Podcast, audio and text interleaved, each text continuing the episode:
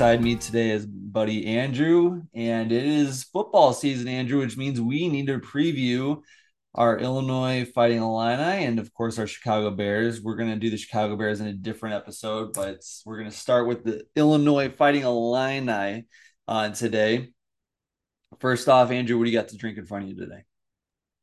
I've just got H2O over here old reliable. Gotta stay hydrated. Been outside, you know, gotta keep up with it. What have you got? Good work, man. We gotta stay hydrated for this weekend. A lot of football to catch up on. I have uh, Arnold Palmer half and half iced tea, and it's the like the tall boy too. I don't even know if I'll be able to finish this by the end of the episode. We'll see. Uh, let's get into it though. Illinois came off, I would say, a resurgent season or resurgent uh, just they they're I think they're trying to peek out of the valley that they've been in for the past like 10 or 15 years. And it wasn't the most amazing season but by Illinois standards a lot of good things from last season. Number 1 defense in the country um the 7-1 start um and they ended up in the college football uh, rankings as high as 16th in the middle of the year. And a lot of draft picks at the end uh, at the end of the year in April um, what are your overall thoughts of last year, Andrew? Yeah, overall, I mean, I was happy with it. Obviously, it was a better season than we've been having. You know, it was solid Chicago football. You know, great defense, good running, and that's about it. Uh, I thought they played to their strengths, and you know, they weren't a pass heavy offense, and in college football, especially, that's that can kind of hurt you but they made do with what they had. And, you know, it was cool to see those three guys get drafted. So that was pretty exciting. I mean, that's especially over these past few seasons, it's been struggling for us, whether it was the draft, whether it was getting to a bowl game. And last season, we finally hit on both of those. So that part was exciting. But I mean, it would have been nice had we gotten a few more wins, maybe that bowl game win. But, you know, still overall, pretty happy with that season. Yeah, I, I think I agree with wholeheartedly with you what you said. The first thing that popped in my mind when you said like that was good like Chicago football, like strong defense, good running game. The first thing I thought it was like that was supposed to be Lovie Smith's entire tenure while he was here, and yet it was just the offense was actually decently competent a lot of times during his tenure, but the the defense was just getting shredded week after week and they relied on takeaways and it just just did not happen. It did not work.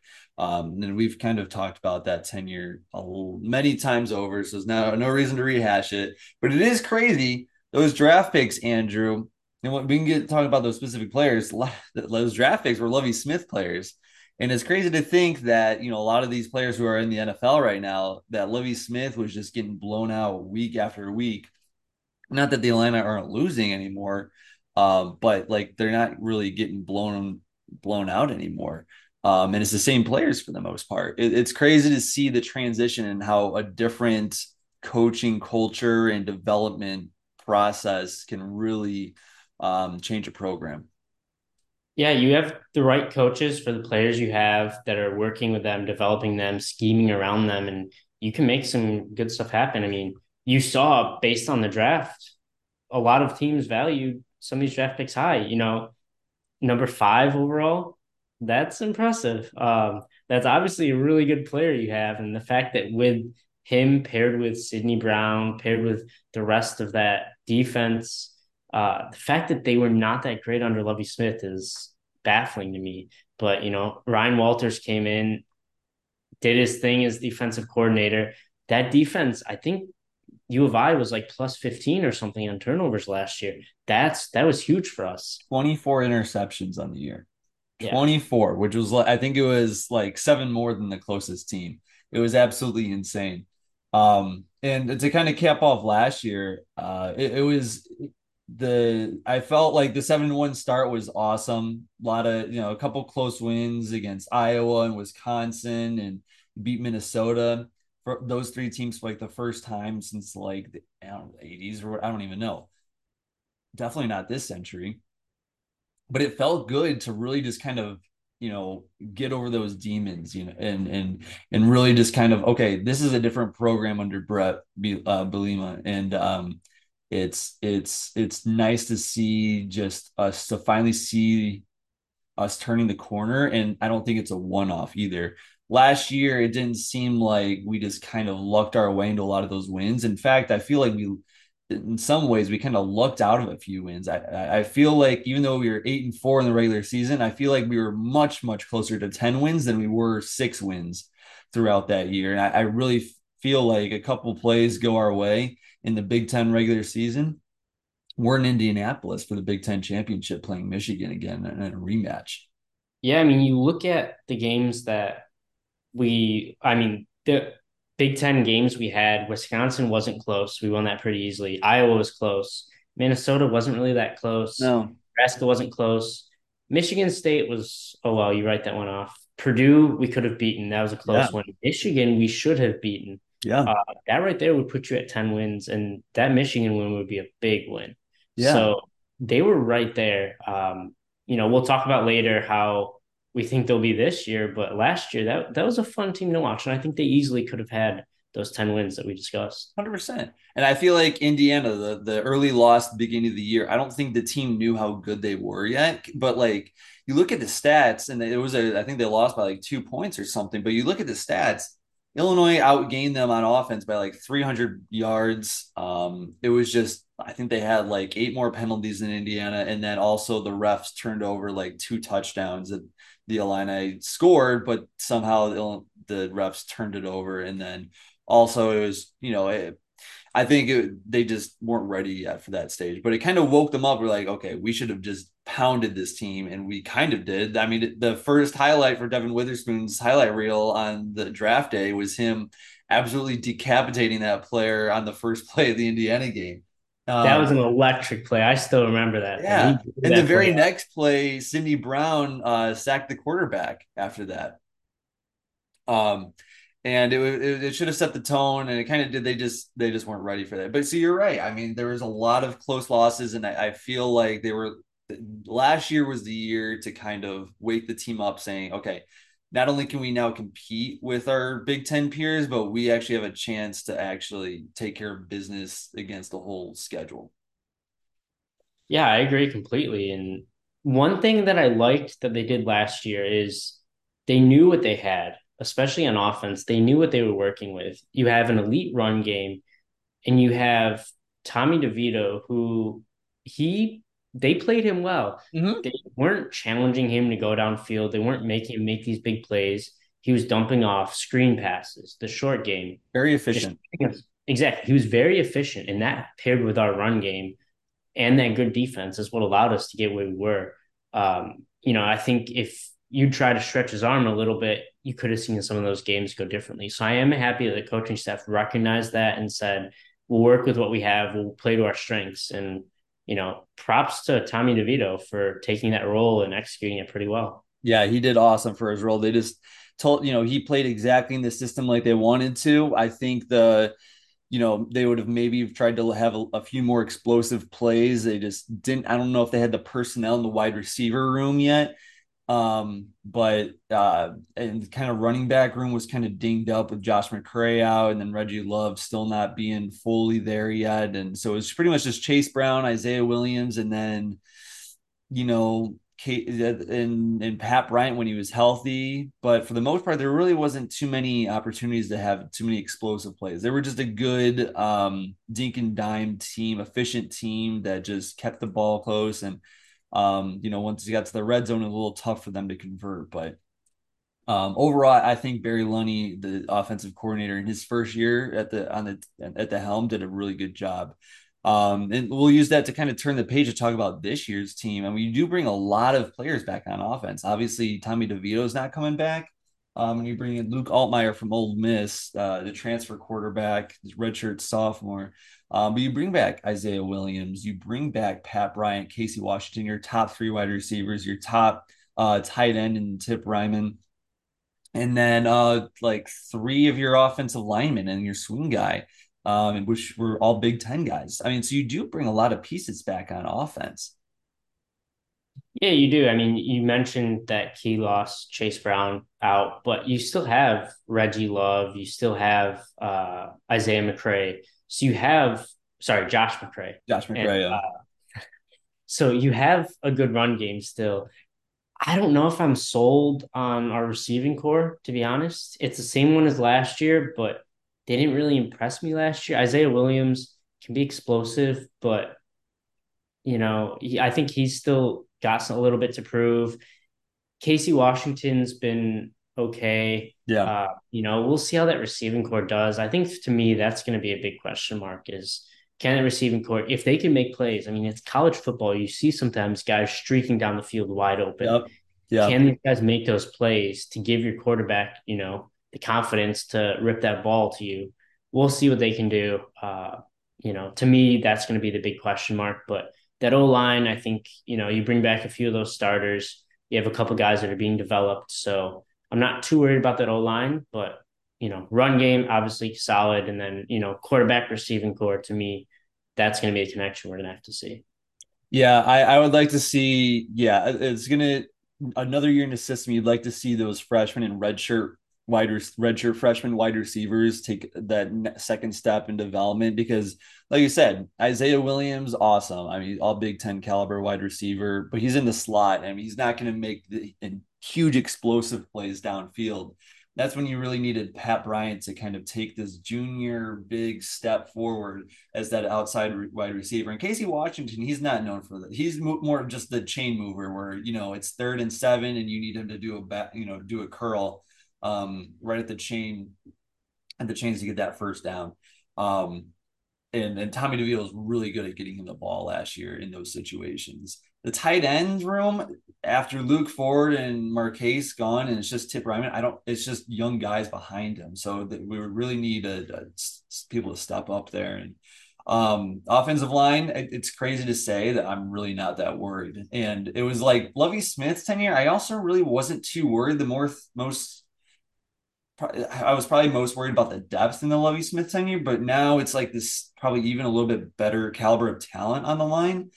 But then also like you kind of see the depth on the offensive line too, where it's like if there was an injury in one of the starters, you'd be oh, that sucks, but like it's not the end of the world. Like there's a guy that can fill in adequately for a few weeks if need be.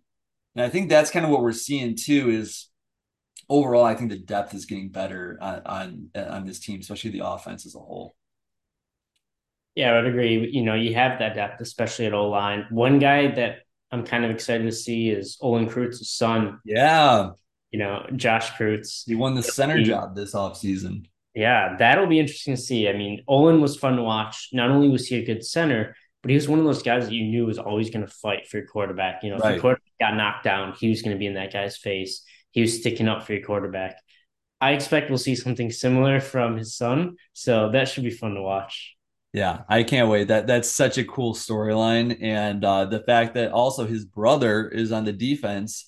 Um, I think he'll be more of in a special teams role, um, and maybe like a backup, you know, Mike linebacker role.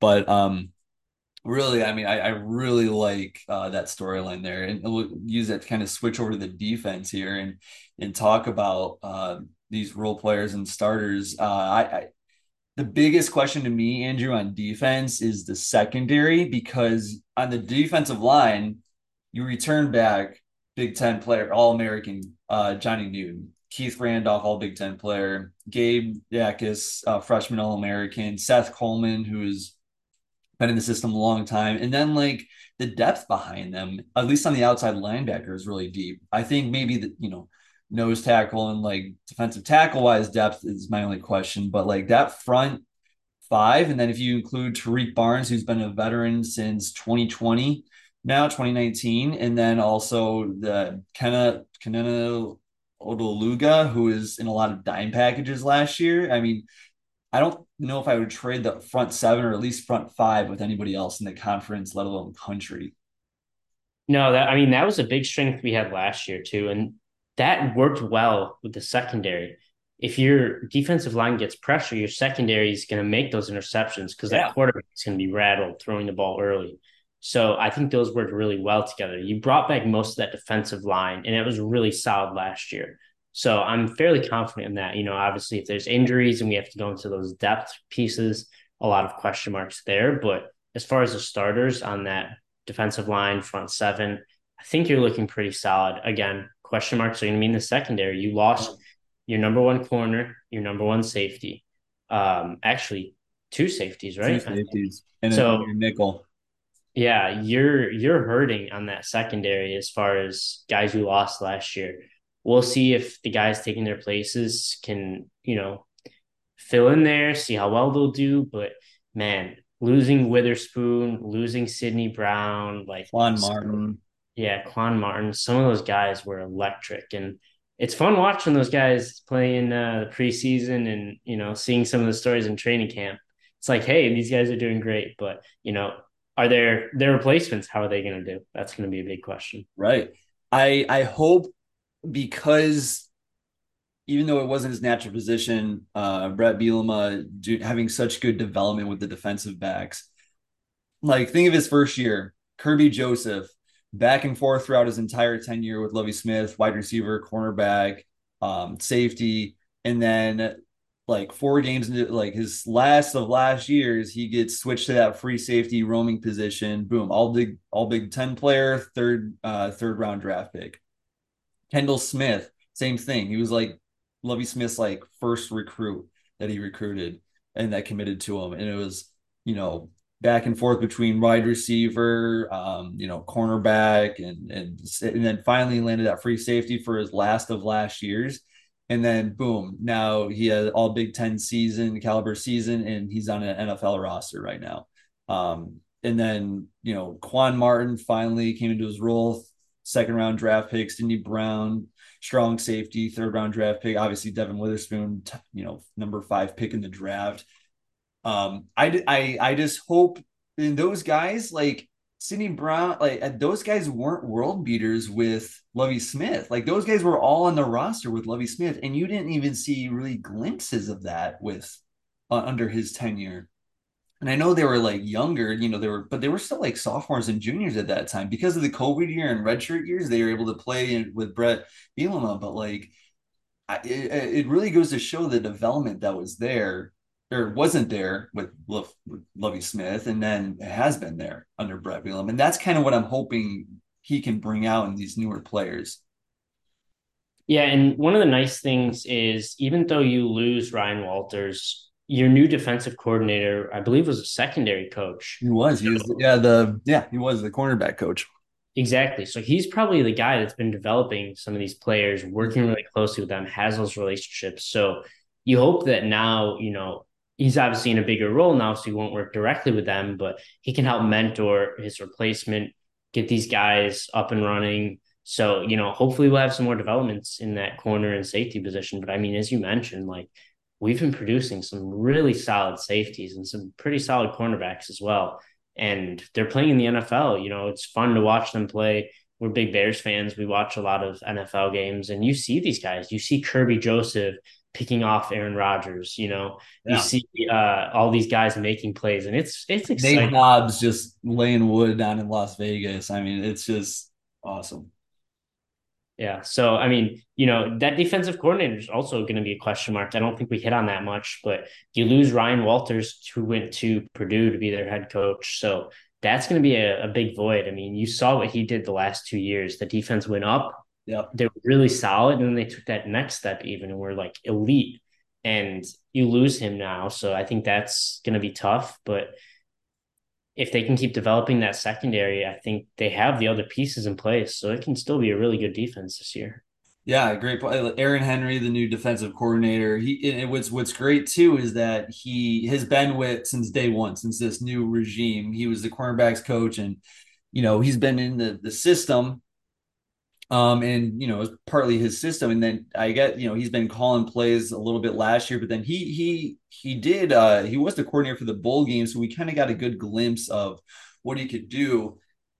And then because of the um, opt-outs and injuries later in the year, we did see some of these younger guys in, in short stints throughout the back half of the season. I think some of that, you know, it was missed on defense, but they still had the number one defense, even with those guys playing. And especially in the the bowl game. I mean, that defense, especially with pretty much all backups, really kept a high flying Mississippi State. Mike, I know Mike Leach wasn't there, but it's his offense, um, and they really kept them in check for the most part. And and really, again, is the off detriment of the offense can really get anything together. But that defense really stepped up despite a lot of in the secondary being pretty much what we're seeing on, on Saturday. So I think, you know, I, I don't I don't expect a number one defense again in the country, but I don't think it's unreasonable to expect a top 35 30 defense with this team, especially with the front seven you have coming back. Yeah, and I mean those guys they have chemistry with each other because they've been playing with each other. So you have that to build on. You know, as you said, I still expect a good defense this year. I don't think they'll regress big time, but I don't, you know, you lose that big talent, I don't think you're going to stay a number one defense. You know, as you said, top 30, I think is very reasonable. And I think you can hang on to that. And then you lean a little bit on your offense this year and see if they can pick you up, if they can score some extra points and, you know, carry this team a little bit more than they have been in the past. Yeah. Yeah. Barry Lunney's second year offensive coordinator. I think he, you know, I, I expect a, a, a, step forward considering the personnel that he brings back and the, you know, the recruits that they've brought in on offense. Um, some really good recruiting done on the offensive side of the ball. And then defense, like you say, I think if anything we've learned um, between the past two ten, coaching tenures is that development is a huge, or development and schematic is a huge part of it. And um, despite even if you don't have the experience, I think putting your players in the best position to succeed um, is so so important. And I, I really trust the coaching staff to do that over the course of an entire season. Um, one thing I do want to harp on a little bit, Andrew, is the special teams before we kind of do a little bit of a schedule breakdown. Um, one thing we never had to worry about during the Lovie Smith tenure was special teams. And uh, last year, special teams was a problem. Uh, it was just you saw you saw Blake Hayes, he's finally he finally left. He's no longer with the team. He's in the he's in the pros now. I think in the Canadian Football League, and then um kicker, you know, Chase McLaughlin's gone. You had uh oh gosh, who's I forgot who who uh, made the kick against Wisconsin 2019, the, the Irish guy. Um, but he is gone now. Um, the, the kicker, and it was you saw muffed punts by Hugh Robertson last year that honestly cost you multiple Big Ten games. I know like the offense or defense could perform better in multiple spots, but when you have multiple punts that go six yards and then one into the back of a player, and you're setting up your defense for six uh, for failure, and then Isaiah Williams on the punt returner just muffed two punts in the Iowa game, almost cost you, and gave the Iowa the ball in the red zone twice. Not even the red zone inside the, the 10 yard line twice it's amazing that we won that game because we should not have won that game. What do you, do you what are your what's your concern level at this year? Um, pretty much going in with the same specialists. Yeah, I mean, as you said last year, they struggled, and I'd I'd like to be optimistic and say you know they've had time and they've been working with the coaches and stuff, but until they prove otherwise, it's still a concern there. I mean, you don't typically think of specialists as the highlight of your team, what makes or breaks your team, but they really can. I mean, a muffed punt, you know, that can cost you quite a bit. You know, a missed field goal can cost you, uh, you know, a blocked field goal. Like those things can really add up. And if they come in key moments, you know, you're, say, for example, you're driving the ball down fourth quarter, end of the game, maybe you have to go for a touchdown instead of setting up for that field goal because you don't trust your kicker.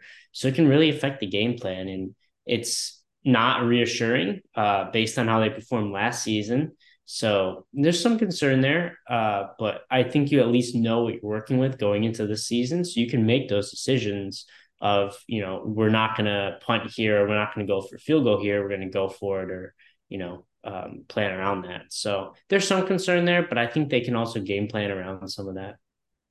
I hope so because it, it's it's you're really not on the field that much for special teams, but man, it's such a big part. And then if, if it goes wrong, it, it, it can it can affect the entire game. Really, if so many momentum swings happen with special teams, and it, we just really got to make sure that um, um, coaching staff really has to make sure that every single you know aspect of special teams that they can talk about with their players is talked about because it's just so important, even though it's just not the most popular thing. All right. Let's break down the schedule, Andrew. We do not, yeah, I, I would say the best way to describe this schedule is that they can win every single game on this schedule, but I feel like they could also lose just about every single game on this schedule. Uh, maybe outside of maybe FAU in, in Northwestern. Um, but really it this I feel like it's a range between a, a season of five and seven and like 10 and two. Um, what are your thoughts looking at this schedule overall before we go down game by game? Yeah, there's a really tough stretch in the middle, I think, of the schedule. And, you know, first game is Toledo. I think that's a win. Um, I don't know how you feel about that game, but to me, that's kind of just, yeah, really based based off our track record scheduling, um, like like teams that we should beat. You know, USF has some of the best ten, you know years that they ever had, and we play them back and lose back to back years, and not only lose them but just get pummeled. Um, and then Western Michigan, when we were there, they go undefeated regular season. Um, lose them and we schedule against them. Louisiana Tech. Um, and then now Kansas is actually good for once and they're on our schedule. And Toledo this year, they're the MAC champs and they bring back pretty much 80% on offense and defense of their starting players from last year. Now I know we bring back a lot of starters too, but it's just like my goodness, why can't we ever just like schedule a cupcake? Because these schedules are made like seven or eight years in advance. I just don't understand. Yeah, it's we sometimes struggle in those games, but man, if you lose that first game, that's tough. Yeah, uh, especially at home. Yeah, that, that would be a tough one. But the first two games don't have me super worried. Then they host Penn State. To me, I mean, we've had good luck with Penn State in the past, but I, I would yeah, I would put Penn State and at Iowa probably as your 10% probably not going to win games or like 10% like chance of winning and you're not going to probably win games. Yeah, here's one I'm going to throw out that I don't think we're going to win and I'm curious to hear your reaction on is the game at Purdue. Oh. I feel like we always struggle against Purdue when we shouldn't. Yeah. I would consider Purdue to be the better team skill wise, but for some reason we just cannot find ways to beat Purdue. I yes, I I completely agree with you. Where like they're pretty much equally equal in talent to us, and just it just seems like year after year they just have our number. It's kind of like with like Nebraska probably feels about us sometimes. It's like man, we should be we have so much better skill players. Why are we losing them? Um, interesting because Ryan Walters is there now. I mean, he's the head coach there, and he knows pretty much everything. He built our defense pretty much. Um, so yeah, that'll be interesting. I yeah, I would circle that as kind of like a a trap game. Um, I would also I, I think though I, I would also expect every single person on the Illinois like roster to kind of be circling that game and just wanting to like kind of uh, take it to their former defensive coordinator, but just like, you know, they're to get up for that game. My scariest game outside of the Penn State and Iowa game, because I mean, I'm not really thinking too much about, I'm not putting too much stock in that game, was the game at Maryland. Um, it just, I feel like Maryland is just kind of buried in the East. you don't really think about them because you have Penn State, Michigan, and Ohio State there. Um, but they're a pretty like sneaky good team. They have a lot of really good skill players. Um, maybe not so so good in the trenches as like a Big Ten West team would be, but um, on the road, um, it just it just kind of screams just like a sleep. I bet, especially if it's at like a 11 a.m. or 10 a.m. game or something, it just screams like just an upset to me. Yeah, I mean, we're good at those games. we're we're good at uh, not managing those games mm-hmm. and losing them. So you know, I wouldn't be shocked. I think we've struggled with Maryland a bit in the past. So, you know, th- there's a lot of these games that I'm not super confident about. You know, it's very possible that we drop a lot of these games, especially in that big stretch of Big Ten games. You know, obviously you end with Northwestern. I think that's kind of a gimme, but Iowa's going to be super tough. Indiana, we just struggle against. I mean, you saw last season. Like, there's no reason. I think as a revenge game, I think we're going to blow them out the teams I think we're going to blow are that it's going to be not close. FAU, Indiana and Northwestern. Um, I don't think those games will be close just because North, I mean, Northwestern, they have the whole hazing scandal and everything going on and, um, you know, fired their coach and they were going to be bad either way, um, with who they were bringing back. Um, for me, I have the least fear. What do you think about Wisconsin? Because yeah, the talent and stuff, and they did bring over Luke Fickell from Cincinnati. That's just a lot of turnover with scheme wise when you go from a run dominant team to a pass happy offense like that. We especially when Wisconsin has been that for the past like 30 years. What what is your outlook this year? Maybe in the long term they're a little bit better off. What, what's your out turn out, outlook for the Wisconsin team this year and our matchup with them? Yeah, that's a game that I'm just not sure about right now. It's like Wisconsin could be de- like secretly good, they could be sneaky good, or they could just be, you know, trying to figure things out with yeah. new coaching staff and everything. That's what I'm torn on. I think it's a close game that Illinois loses, to be honest, but we'll see how Wisconsin does this year. There's there's a lot of questions to be had there, and it's tough to predict that, but I think Illinois is going to lose that one in a close game. Yeah. Um, all right. I think let's kind of run down the, the schedule here. Toledo, gut prediction, win or loss? I'm going to say win. I'm going to say win too. I'm a little scared, but win. All right. At Kansas, kind of literally a, a repeat of last year's matchup against Indiana being the second game of the year, Friday night game. And it's a night game uh, in like the opposing team stadium. Um, what's your gut prediction for that one? I'm gonna say the guys are still fired up and they're gonna go in there and get a win. I'm gonna say a loss. Um, oh, yeah, starting off one and one in your eyes. I I know. Yeah. So, um, what do you think about Penn State? It's gonna be a loss, I think. Yeah, I'm gonna predict a loss, and I'm I'm going to that game. I'm taking my sister to it. Um, so I'm looking. Ah, a big noon kickoff is there. You don't. You never know what'll happen. All right, FAU. I have that as a win. I have that as a win too. All right, so I got two and two. You got three and one. What about Illinois Purdue? I have that as a loss. I have that as a win. And a yeah, you think they're going to finally find a way? They win big, actually. Um. So all right. So you got three and two. I got three and two also. So we're back even there. What about different game, but same record? Yeah. What about Nebraska at home? I think that's a win. I think that is a win as well. So we're at four and two hypothetically. Illinois at Maryland. I'm gonna go out here and say win.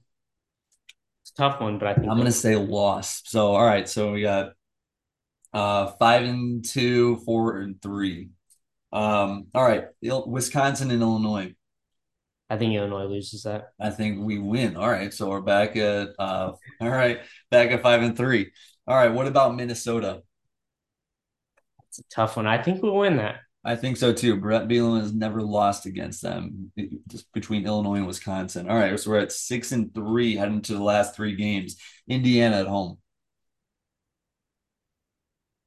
That's a tough one. I gotta say, I think it's gonna be a close loss. All right, I'm gonna go win. What about Iowa? Loss. Yeah, I put a loss. Um, Northwestern. Win. Yeah, same. So we're kind of sitting. We're pretty much sitting game. I mean, we went picking opposite of a few games. We're pretty much uh, got the same record, and I, feel like I, we're definitely. I feel like this is a bowl team. That's really all we need, right? All he needs is a six, right? All we need is a six. I, I kind of want the seven and five just in case you lose the bowl game, and no matter what, you'll have the winning season. Um, just a little bit of buffer, you know what I mean? Um, yeah. six and seven looks gross. I agree. All right, Andrew, thanks for joining. Um, it was fun as always. Everyone, stay tuned for our uh, Chicago Bears preview next week, and we'll drop that next week. We appreciate you all listening. We'll talk to you all soon.